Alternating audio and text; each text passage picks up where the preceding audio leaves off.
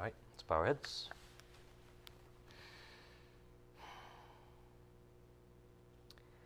Father, we thank you so much again for another day to be alive. Here, worshiping you, studying your word together in unity. We ask, Father, that you uh, bless this time together in your word. Help us to forget about the details of life. Help us to remember that you're the reason we're here right now and even still alive, and that we're here to learn your plan for the remainder of our lives. We ask that your Spirit guide us and teach us this evening, Father. Help us understand spiritual things that we otherwise have no way of understanding. We ask all these things based on the merits of our precious Lord and Savior, Jesus Christ, and it's by the power of your Spirit we pray. Amen. Practice these things, and the God of peace will be with you. What an encouraging title and promise that is, actually, from the Word of God. And uh, as came out on Sunday, I hope you're all enjoying the cohesive work of the Spirit, bringing so many things together seamlessly for us. Um, I was thinking as I was preparing, you know, for the lesson tonight, isn't it great when the Spirit makes it obvious to us what He's emphasizing? There's no guesswork. There's no, you know, confusion in the lessons. You know, in fact, we get a good amount of repetition coming at, at it from different angles. But isn't it wonderful that God makes it so obvious to us? And, and our job is to be humble enough to keep receiving, keep receiving, ask Him what, what it's the point of this, why are we going over this from a different angle now, et cetera, et cetera, right? But it's obvious, and thank God this is not a guessing game. The Holy Spirit's pretty direct with us. For example, uh, obedience being the fruit of a believer, but also the way that God can release so many blessings to us conditional blessings. So these things are nice and crystal clear and straightforward for us. And at the same time, God keeps reminding us of His love as we go on this journey. He keeps inserting His love. He's like, don't forget where, where this comes from and, and how you have to stay in the sphere of my love. Don't forget, like, as you study the details, as you study different topics, even, they're, they're surrounding love, which has to always stay in the center, including in our gospel presentations, right? So, all these things uh, in the vein of simplicity, if you think about it, and purity of devotion to Christ. Hopefully, you remember that series a little while ago in view of simplicity and how God designed His plan for all of us to see, for all of us to be able to see. God's plan and God's word wasn't given to some elite group. In fact, it was given to the least of us, it was given to the least educated, the least pros- prosperous, uh, whatever. Right? It was designed that way. And as came out on Sunday, what hit our pastor last week from the lessons is that God has made salvation something that even a child can understand. How wonderful is that? You know, there's, there's certain things that distinguish Christianity from any other religion in the world. Um, we know we have the truth of the Word of God, that's one. This is another one on the board. Every other religion, you know, caters to or promotes the quote unquote elite or those who can run the race faster or better or, you know, in their flesh. And it's based on a works program. Christianity is the opposite. It's based on grace and it's made understandable to a child, even. Even a child, and maybe especially a child, knows what it means to repent and believe in his Father. Think about salvation on the board. That's really what we're talking about, right?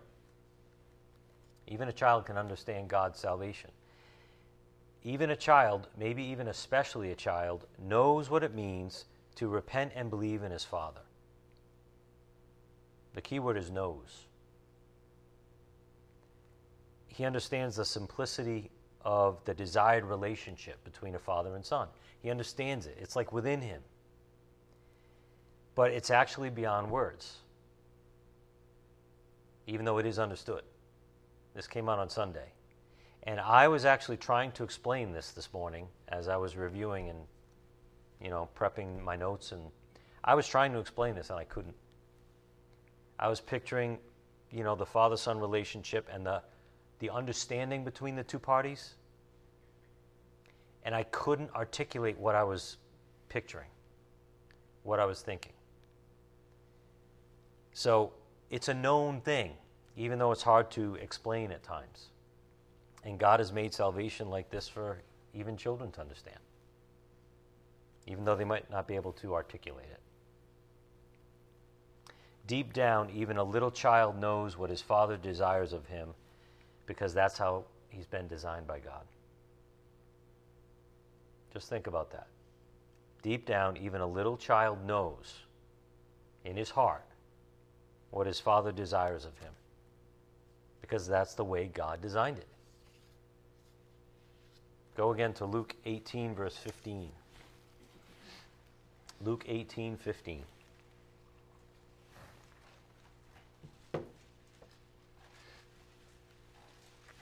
What a wonderful truth.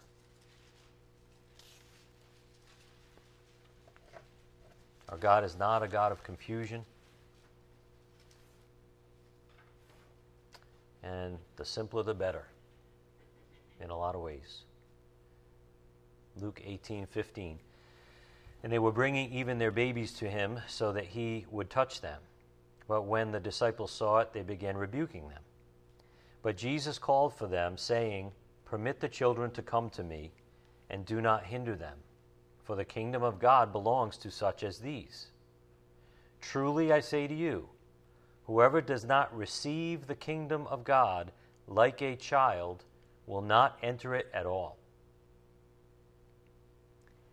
Whoever does not receive the kingdom of God like a child will not enter it at all. How does a child receive? How does a child receive anything?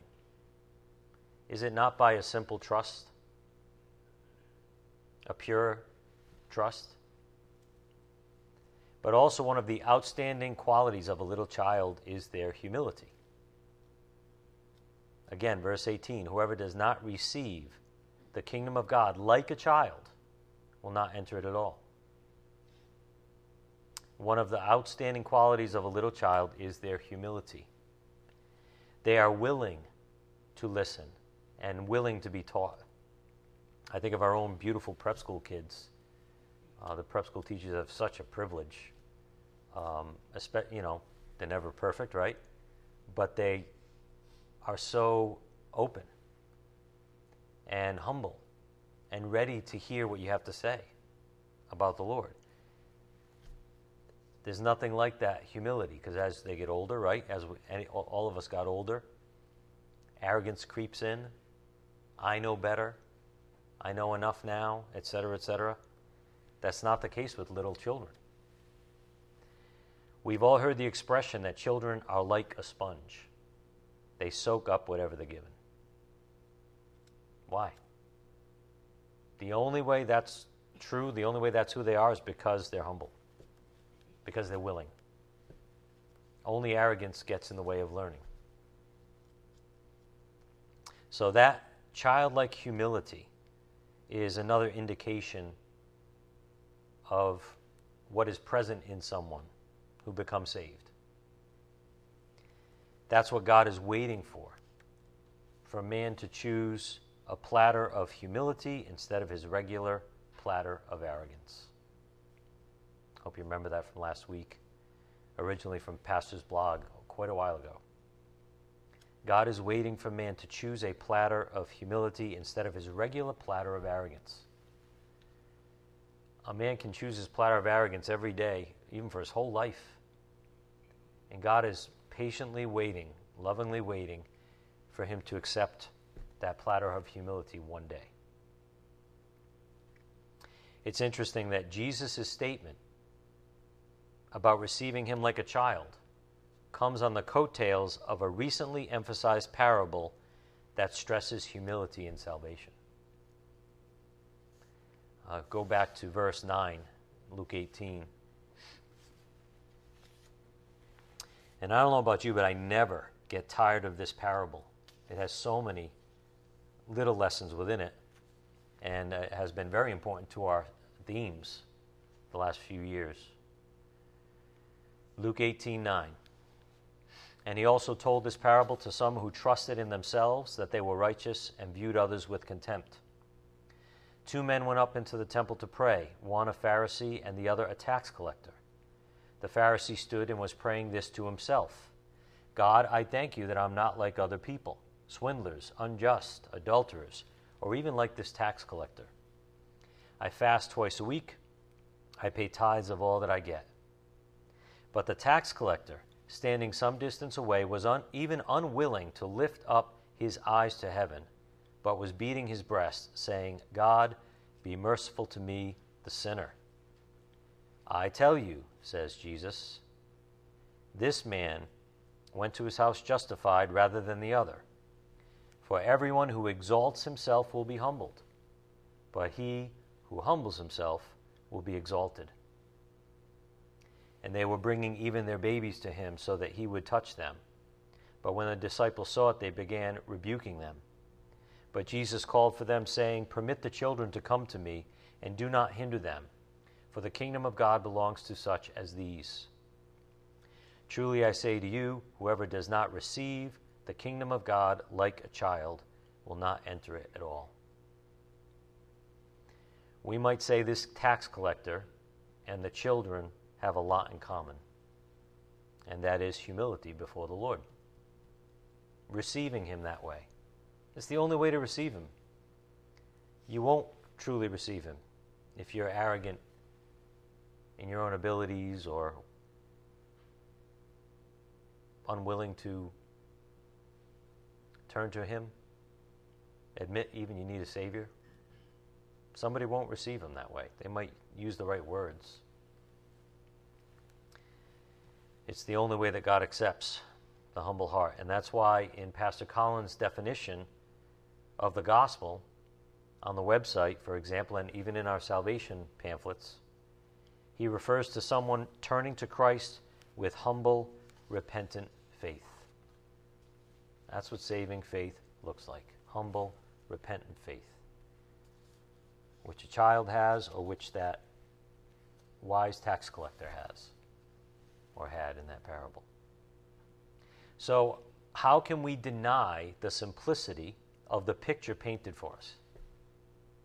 In that passage, for example, two pictures painted for us. How can we deny the simplicity of that? Again, one of the keys Pastor took from last week's lesson is on the board. God has made salvation something that even a child can understand. And when our pastor picks something out from a week's worth of lessons, we should pay attention to that because part of his spiritual gift is submitting to the Spirit and listening to what the Lord wants him to emphasize for us in the now. How many things are there that could have been taught on Sunday? Possibly infinite. And that's one of the main points that came out from the Spirit. If you have a pastor doing his job, which thank God we do, he's listening for the Spirit's emphasis in other words, what do we need to hear right now? And how do we need to hear it? That's what popped out on the board. So don't take this for granted. Regarding the faith of a child, God is enabling all of us to see the truth. As Pastor said on Sunday, like a child, a person may not be able to fully articulate a truth in words, but they know it to be true. We're talking about supernatural spiritual things here. How do they know it to be true? They just know. Because God gave us faculties. How about the conscience? Maybe that's how we know. How about the heart? How about the soul? We're going to start trying to describe supernatural things and how they work together. The fact is, they know it to be true. It's so simple, it's hard to actually put into words. Even a child can tell when something is not right, and he may not be able to explain it, but he knows. And consider this why does a small child have the faculties to not only notice when things aren't right, but he also calls them out because there's a discomfort in his soul. Where does that come from? Right? It kind of, it's kind of like where does right and wrong come from, right? Where do our morals come from? To atheists that say we just, you know, are just like animals or something. Where do your morals come from? Where does this inner belief come from that something is right and something is wrong? God provided and built us this way by grace. One's soul is disturbed by the grace of God and given the ability to notice discrepancies. Just like Jesus said, you'll know a tree of faith by its fruit, whether it's good or bad. You'll be able to recognize that tree, where it's from, what quality it's from, it, it is or it has, and uh, if you should listen to it or follow it. You'll be able to see bad fruit, for example, so that you're not deceived by falsehood. That's the original meaning of that passage in Matthew 7. So turn to Romans 1:18. Let's just pad this thought that came out on Sunday. The Lord provides in every way, shape, and form. And not just in our physical needs, but in our soulish needs, in our faculties, like the conscience. Romans 1:18 For the wrath of God is revealed from heaven against all ungodliness and unrighteousness of men who suppress the truth in unrighteousness because that which is known about God is evident within them for God made it evident to them. So if you ever have doubts, you're witnessing to someone, right? Maybe it's, maybe it's an atheist. I don't know, but you're witnessing to someone and they say that, that they don't know any better. Or they give the excuse that they don't know God. You need to be confident in the Word of God and what it says here in verse 19. Now, they may be in denial, but deep down they know and you might share that with them in love. Verse 19 That which is known about God is evident within them, for God made it evident to them. For since the creation of the world, his invisible attributes, his eternal power and divine nature have been clearly seen, being understood through what has been made. How do you explain that?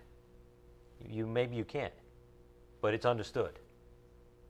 It is in them so that they are without excuse. That's how understood it is, by the way, that they are without excuse. There's not even one good excuse to deny your Creator. So God wants us to discern what's going on around us and to not be deceived by pretenders.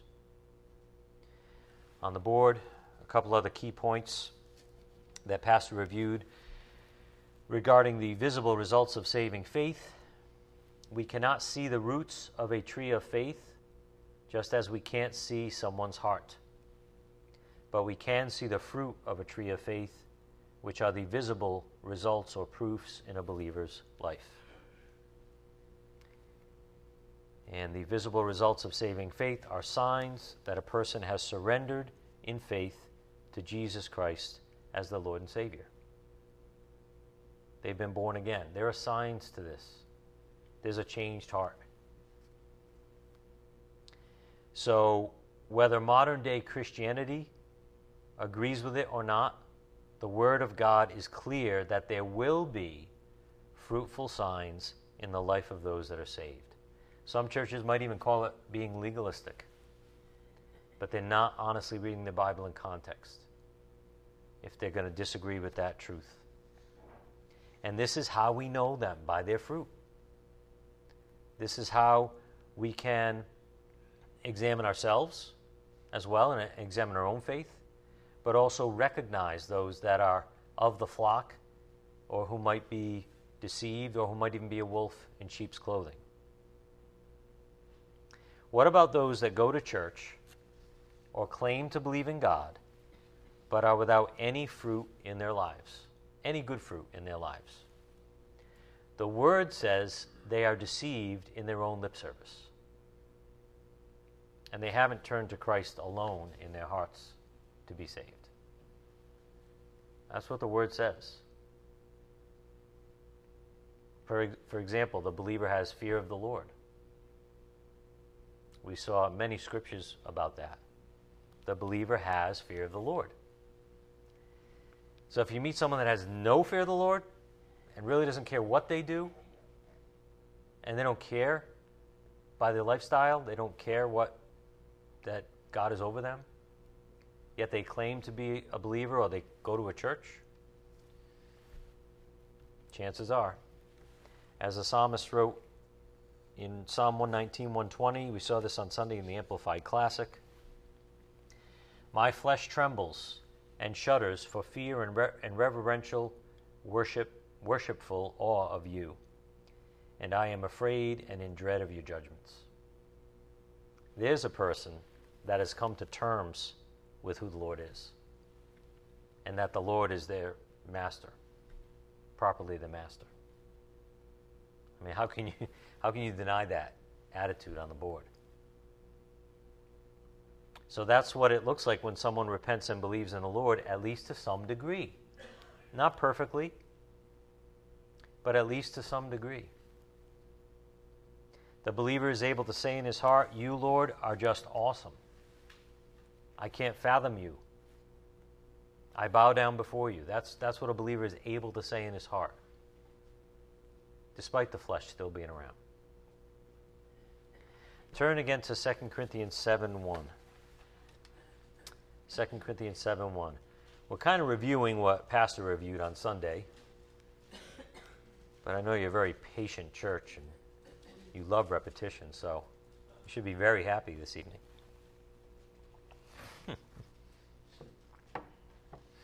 hey, you know what? The most the more mature we get in the Lord, the, the simpler we probably want it.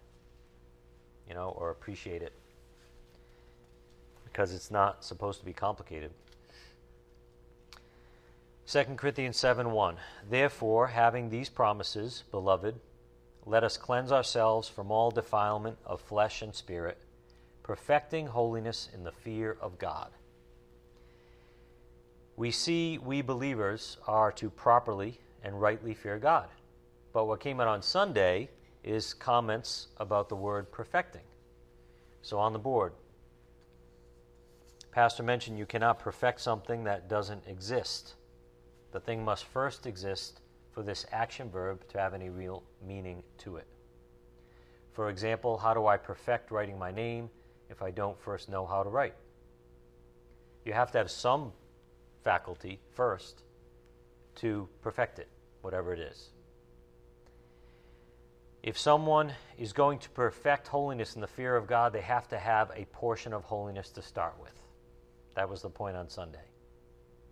And that's what a believer has.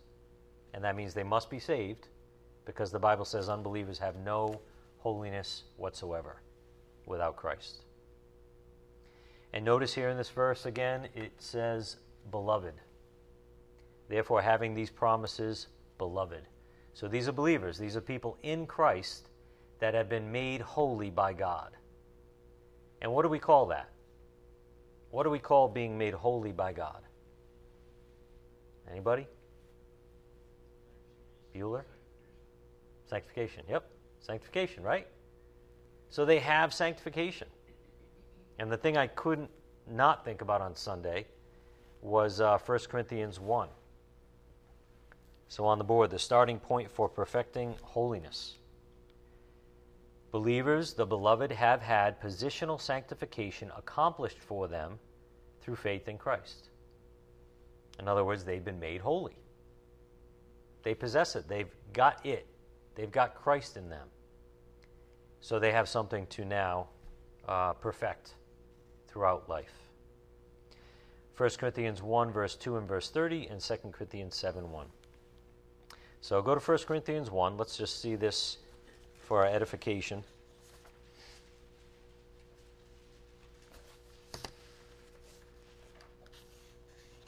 Again, believers, the beloved, have had positional sanctification accomplished for them through faith in Christ. 1 Corinthians 1 1.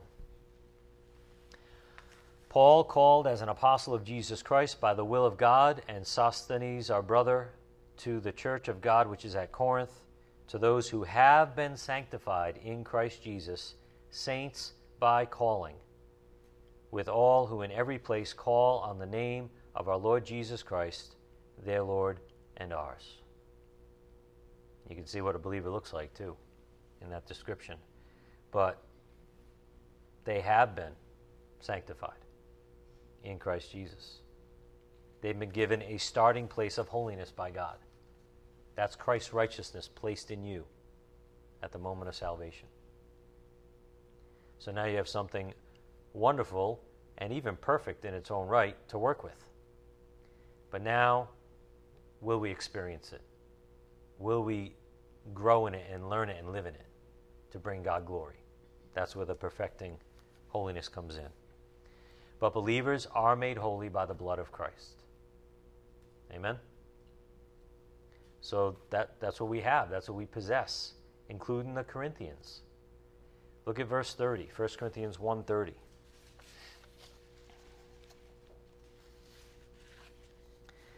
But by his doing, notice, by his doing, you are in Christ Jesus, who became to us wisdom from God and righteousness and sanctification and redemption. So that, just as it is written, let him who boasts boast in the Lord. One of the things accomplished for the believer by his doing is sanctification, holiness being set apart.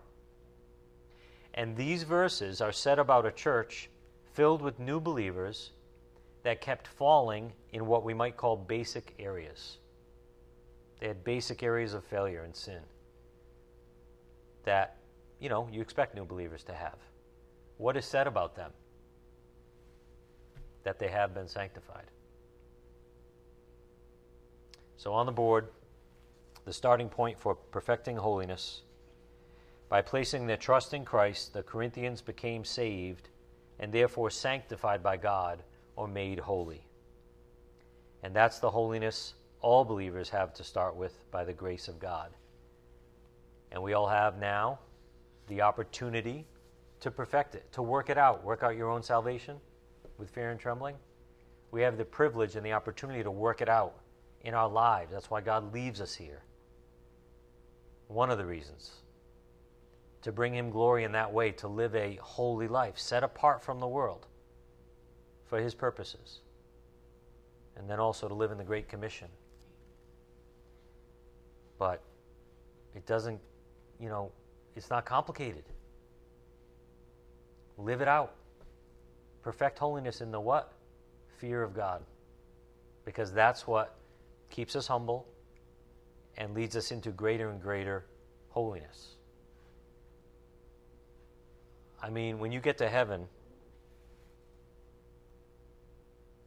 how awesome will it be to say that, you know, by the end of your life, your life was totally set apart for God? By the end of your life on earth, your life was totally set apart for Him. You still have to live in the world, right? But you weren't of the world. And every area of your life, one by one, got knocked off in the self life and was set apart for Him. That's what, what God was trying to do for us. That's why you're still alive. Right? And He might give you many years, maybe more than you want. But He's like, you know what? I'm taking you to this awesome place, and I'm going to complete the good work in you. And I want you to experience holiness, which means to be set apart, like pure, right? For His purposes, not for our own. So when we get to heaven, we'll have no regrets whatsoever and that's why we got to stay humble and stay fearful of the Lord properly. and watch Him work out these things in us. He has to do it. I mean, God knows. How many times do you say in a day, you know, God, I can't do it? Right? Help me with this. I can't do it. And that's perfect. That's what He wants. So, again, Paul says it's the proper fear of God that leads us into greater and greater holiness, to being set apart for His glory in a greater and greater way in our experience. And there's our experiential sanctification. A secondary implication of this verse in 2 Corinthians 7 1 was brought out on Sunday as well, and that is that a person who abides in the fear of God can only be a true believer. It's kind of, it's like synonymous. Right? If you're a believer, you will have some fear of God, obviously. If you have fear of God, if you truly do, you're a believer. Only a believer has this type of fear and respect for the Lord. So here's what we heard on this last Sunday Reverence bows down in awe. It does not take God lightly or get casually familiar with Him. Reverence includes a healthy fear which accompanied all those who ever saw God. This attitude is present in the hearts of true believers. And then what came out on Sunday, this Sunday, from Pastor was this kind of fear bears immediate, lasting, identifiable fruit. There's evidence in the life. It's, it's evident in one's life to some degree, in some way. And this immediate, lasting, identifiable fruit also includes obedience to some degree. God produces it in the heart of his children. When he, when he shows them the light and people stop resisting and they surrender to the Lord and admit they need a Savior, God produces this in the heart of his children the obedience, the fear, the respect, just even the awareness of who God is and how awesome He is and how we are accountable to Him. Notice on the board, it says uh, reverence includes a healthy fear which accompanied all those who ever saw God. And it came out last week that all these things, the visible signs, the visible results of saving faith, they accompany saving faith, right? They go with it, right? Well, in my Bible reading, I finally came across a verse that said it so nicely, what we've been trying to say for a long time now. Of course. Love how God humbles us. Hebrews 6, 9, and 10 on the board. But, beloved, we are convinced of better things concerning you and things that accompany salvation, though we are speaking in this way. For God is not unjust so as to forget your work and the love which you have shown toward his name in having ministered and in still ministering to the saints. These things, these evidences, and these fruits accompany salvation. It's part of the package. It's kind of like the whole, you know, reason for being saved. They accompany salvation. For example, your work and, and, and the love. So these are wonderful reminders for each of us personally to consider the good results in our own lives and hearts. The things that God has changed in us, and the things also that God is changing right now. But there are definite things that accompany salvation, definite good things. And Pastor made a key point on Sunday to give us the right perspective when we're faced with other people and considering their lives and their faith. Because that's a test, let's face it, for all of us. And I was talking to, uh, I think it was Michael about this at some point. How when we finally learn something and we finally get it, when someone we see doesn't get it, we like start judging them. We're like, why don't you get it? What's your problem? Don't we? What is wrong with us? We're so impatient. And we're so, I don't, arrogant, I guess. What is wrong with us? Why do we do that? You, yesterday, literally yesterday, you didn't see it. And the Spirit showed it to you last, you know, last night or whatever. And then tomorrow you see someone that's failing in that area and you judge them like crazy. totally insane. That's the flesh. But this is a test whenever we're faced with considering the lives of others, others that claim to be a believer. You know, I'll see I'll see a believer today or so, you know, whatever, a so-called believer living a certain way.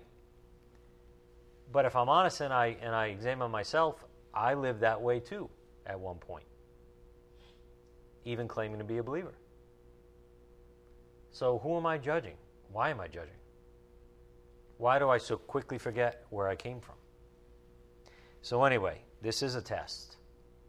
And when you see the lives of other believers, how are we to look at that? How are we to uh, discern that their situation? So, this came out on Sunday instead of judging, which clearly is not the right thing to do, regarding the lives of others. Let's use our God given judgment or discernment for the sake of motivation. Let's use it for the sake of motivation. Allow it to be a reason to do good things in their life or for them or towards them. When we see something's off, like you just know something's off in somebody's life, don't judge.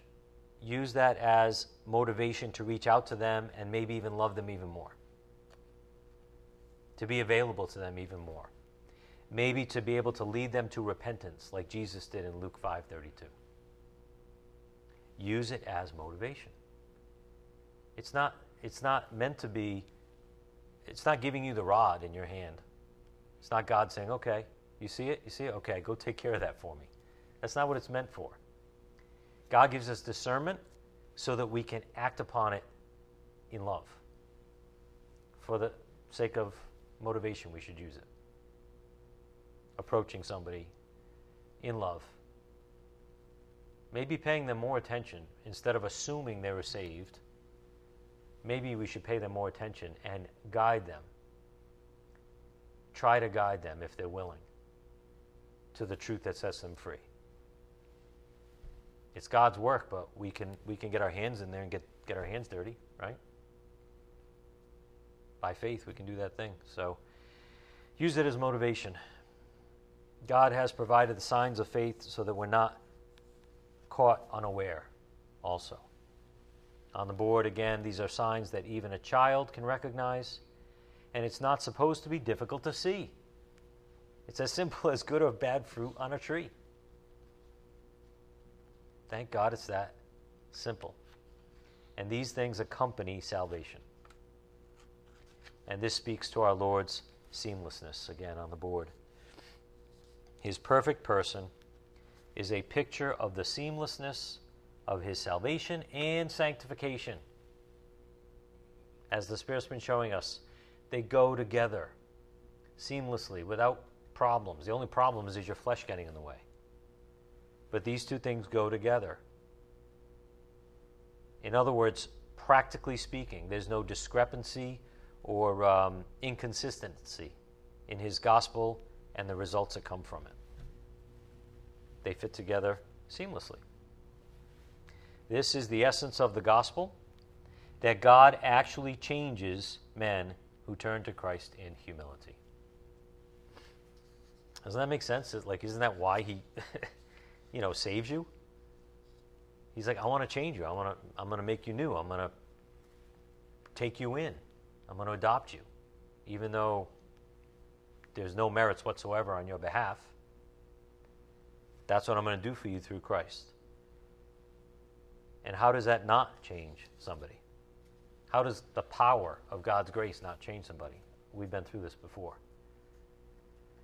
So, switching gears, it came up very clearly on Sunday. The Bible teaches us that God will not save an unrepentant person. To me, in my own soul, this has become more and more clear an unwillingness to repent is like a blockade to salvation. Pastor mentioned on Sunday. And the same with sanctification, therefore, because they're, you know, can't have one without the other. So I think of two scriptures that illustrate man's arrogance staying in the way of receiving God's grace. That's really the only reason someone doesn't come to saving faith in Christ is their arrogance and choosing to, to, you know, keep a hand up towards God's salvation, to not do it His way, to do it your own way. So I want to read two passages in context that illustrate this. So go to Romans 2, verse 5. Romans 2, verse 5.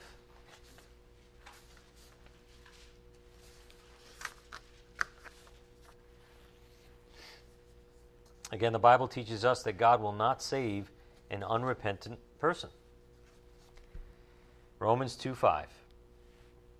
But because of your stubbornness and unrepentant heart, you are storing up wrath for yourself in the day of wrath and revelation of the righteous judgment of God, who will render to each person according to his deeds.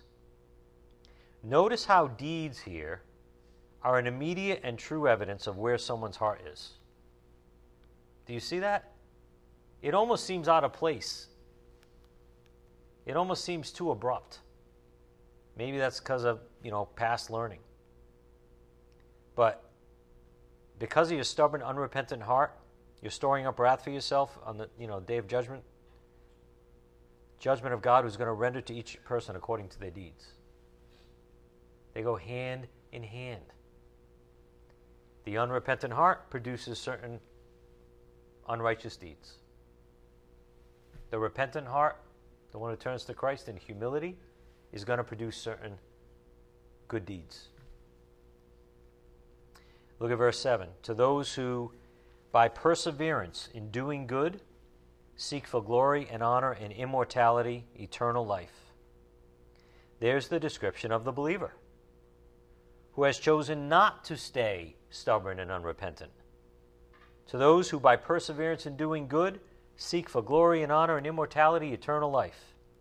But to those who are selfishly ambitious and do not obey the truth, but obey unrighteousness, wrath, and indignation. There's the unbeliever. There's a description of the unbeliever. Unwilling to admit he needs the grace of God to save him. What's the fruit? Stubborn, unrepentant heart? selfishly ambitious and don't obey the truth. They go hand in hand. What a picture of the believer versus the unbeliever. And these pictures of their faith or lack thereof are in full color because of their deeds. How will you know them? By their fruit. Their faith or lack thereof is in full color because of their deeds. It's one seamless thing again. We just have to keep reading our Bibles in context and honestly ask ourselves, with the faith of a child, as we read passages like this in context, what is the Word of God saying? What is there? Faith of a child, what is there when you read that passage? What conclusion do you have to come to? unless you want to chop it up in little pieces and stop, you know, halfway through. Go to Romans 10 verse 1. One other passage that that reminds me of this that God's not going to save an unrepentant person and it's man's arrogance that stays in the way of receiving God's grace. Romans 10:1 Brethren, my heart's desire and my prayer to God for them is for their salvation. So notice we're talking about salvation for those that haven't believed yet, right? My heart's desire and my prayer to God for them is for their salvation.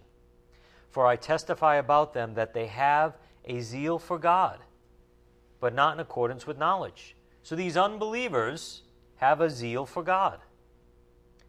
Verse 3 For not knowing about God's righteousness and seeking to establish their own, they did not subject themselves to the righteousness of God. For Christ is the end of the law for righteousness to everyone who believes. They wanted to hold on to their own righteousness. They were arrogant, like we all were at one point, because we all have a little religion in us. But this is a description of an unbeliever. What's the problem? In verse 3, they did not subject themselves to the righteousness of God. They were unwilling to admit they needed his help. And they thought their righteousness was good enough, like those that cling to the law. So, on the board, the root of the problem for an unbeliever is an unrepentant heart. That's the blockade. That's the big blockade. That's the problem. This is the person that chooses to remain in rejection of the sovereignty of the one who created them. I don't want to submit. I refuse to subject myself to his righteousness, forsaking my own. I'm not going to forsake my own. It's pretty good. It's better than most. It's what people say in their hearts, even though they might not say that with their words. And in the absence of the proper fear of God, people choose to remain in their arrogance.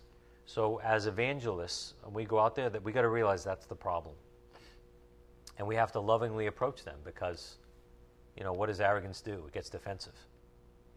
We have to lovingly approach them and explain to them and pray. Ask for openings, ask for guidance, because if it's not done in love, their arrogance just gets stronger, right? We all know that, right? Only God can get their attention truly, but we are willing to get our hands dirty, hopefully, to get in there and know that the love of God can conquer anything in the way. So, changing gears as we begin to close, I'm not going to be able to get through everything today, unfortunately, but it's okay. Um, one thing that gets in the way of salvation of some is being deceived regarding the deity of Christ. And I think this is bigger than we think, than we realize it is. On the board, deity is part of who Christ is, but Satan would love people to believe in a counterfeit Jesus who is less than God himself, as seen in many religions today. Muslims, Hindus, Jehovah's Witnesses, even the Jews, right? They don't believe Jesus is God. They believe he's a prophet, but not the Messiah. Matthew 16, 13 through 17, 2 Corinthians 11, 4. This is a major scheme of the devil. And we're told in Ephesians 6 to stand firm against the schemes of the devil. This is one of them. So don't give in to people that are wishy washy about who Jesus is. You know what I mean? You ever have someone make a passing comment about Jesus? Like they accept him, but you could tell they don't realize he's the Lord, right, in the flesh. You just can tell by their words or even their expression. So don't allow them to get away with that. And I don't mean go attack them, all right? Don't allow, don't allow them to walk away with that false message in their soul that they've been holding on to. You know, you might stop them out of love, in love, and stick up for the Lord and say, you know, just so you know, this is who he really is. It's up to you. You know, it's your, your belief. It's up to you to accept that or not, but this is what the Bible says he really is, who he really is. Don't let them stay deceived. Because if they stay in that, they're believing in another Jesus and another gospel, and they're going to have maybe a false sense of security even about salvation. So at least be willing to plant that seed for them in their souls. How's that? Even if it's a little awkward or uncomfortable, even if you have to go out of your way and they might not be, you know, ready for a conversation about the Lord, I don't know, but just plant that seed for them. Let them shun you. Let them shun you. They persecuted me, they'll persecute you. Give them the truth, let them shun you, and let that seed be planted in their soul for the rest of their life so God, the Holy Spirit, can use it, right? That's our privilege. Like Jesus asked in Matthew 16, Who do you say that I am? Obviously, it's a big issue, even with the Lord. Who do you say that I am? Like on the board in 2 Peter 1 1, our God and Savior, Jesus Christ crystal clear in many verses. If you're not sure about that, go back to uh, last Thursday's lesson to review the deity of Christ. So it's when we step back and begin to think about all that God has done for us that we should be overcome with a sense of love and appreciation. And even, even with the simplicity and, and the seamlessness of how God's bringing everything together for us, we should be overcome with a sense of love and appreciation. And as Pastor said on Sunday on the board, love and appreciation are the whole point. Isn't it? What's God after? Our hearts. Our hearts. Remember the Greek word for devotion? What was it? Um, eager. Uh, it was good. Go look it up. There's your homework. That Greek word for devotion, it, it, it had eagerness in it, a sense of eagerness in following somebody. God looks for our heart, right? He wants our heart. He doesn't want our lip service and our, our going through the motions. Love and appreciation are the whole point. Don't dismiss that on the board as being too simple because you're going to miss it. You're going to miss how simple and beautiful it's supposed to be and how much peace we're supposed to get from that. All this learning, right? Why do we study His Word? Why do you drive to class after a long day of work? Why do you continue to learn about Him and His salvation? Why do you read your own Bible? In other words, on the board, why do you pursue Him? Why do you still pursue Him if you're already saved? To live a life of love and appreciation, which results in glory to God and peace for you. That's the kind of life God wants us to be able to walk in and enjoy to live a life of love and appreciation, and that results in glory to God and peace for you. What's our title in this series? Practice these things, and the God of peace will be with you. God wants us so badly to live in His peace, to enjoy His peace, and the freedom that He purchased for us. He wants us, that's what His hope is as a father, a good father is for us all. And it comes back to believing the love God has for us. So, one day soon enough, we're all going to be in heaven with perfect love. But the key word there is soon enough. We shouldn't be despairing about life or looking toward that day in heaven in the sense that um, we can't live our lives out for Him. You know, we give up in a sense that that's, that's not the right way. We're going to be in heaven before you know it. But if we're still here, we have a very unique opportunity to live in the love and the peace that He wants us to live in. He wants us to, every day, fix our hope completely on Him and His perfect love. That's the goal, right? Remember, He's setting us apart, He's perfecting holiness in us, right? To one day when we can honestly say that maybe God willing, every area of our life is set apart for Him. Not perfectly, but as a lifestyle. And brings Him tremendous glory. Right in the face of the devil.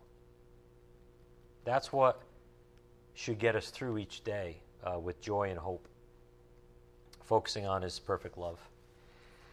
So let's close with uh, a passage. I think we'll only have one time to read this one. In 1 Peter 1 13. And I just want you to see, we're going to read this in passage. I want you to see how the, the Spirit is so brilliant at bringing all these things together for us. Because I started, I just went to verse 13.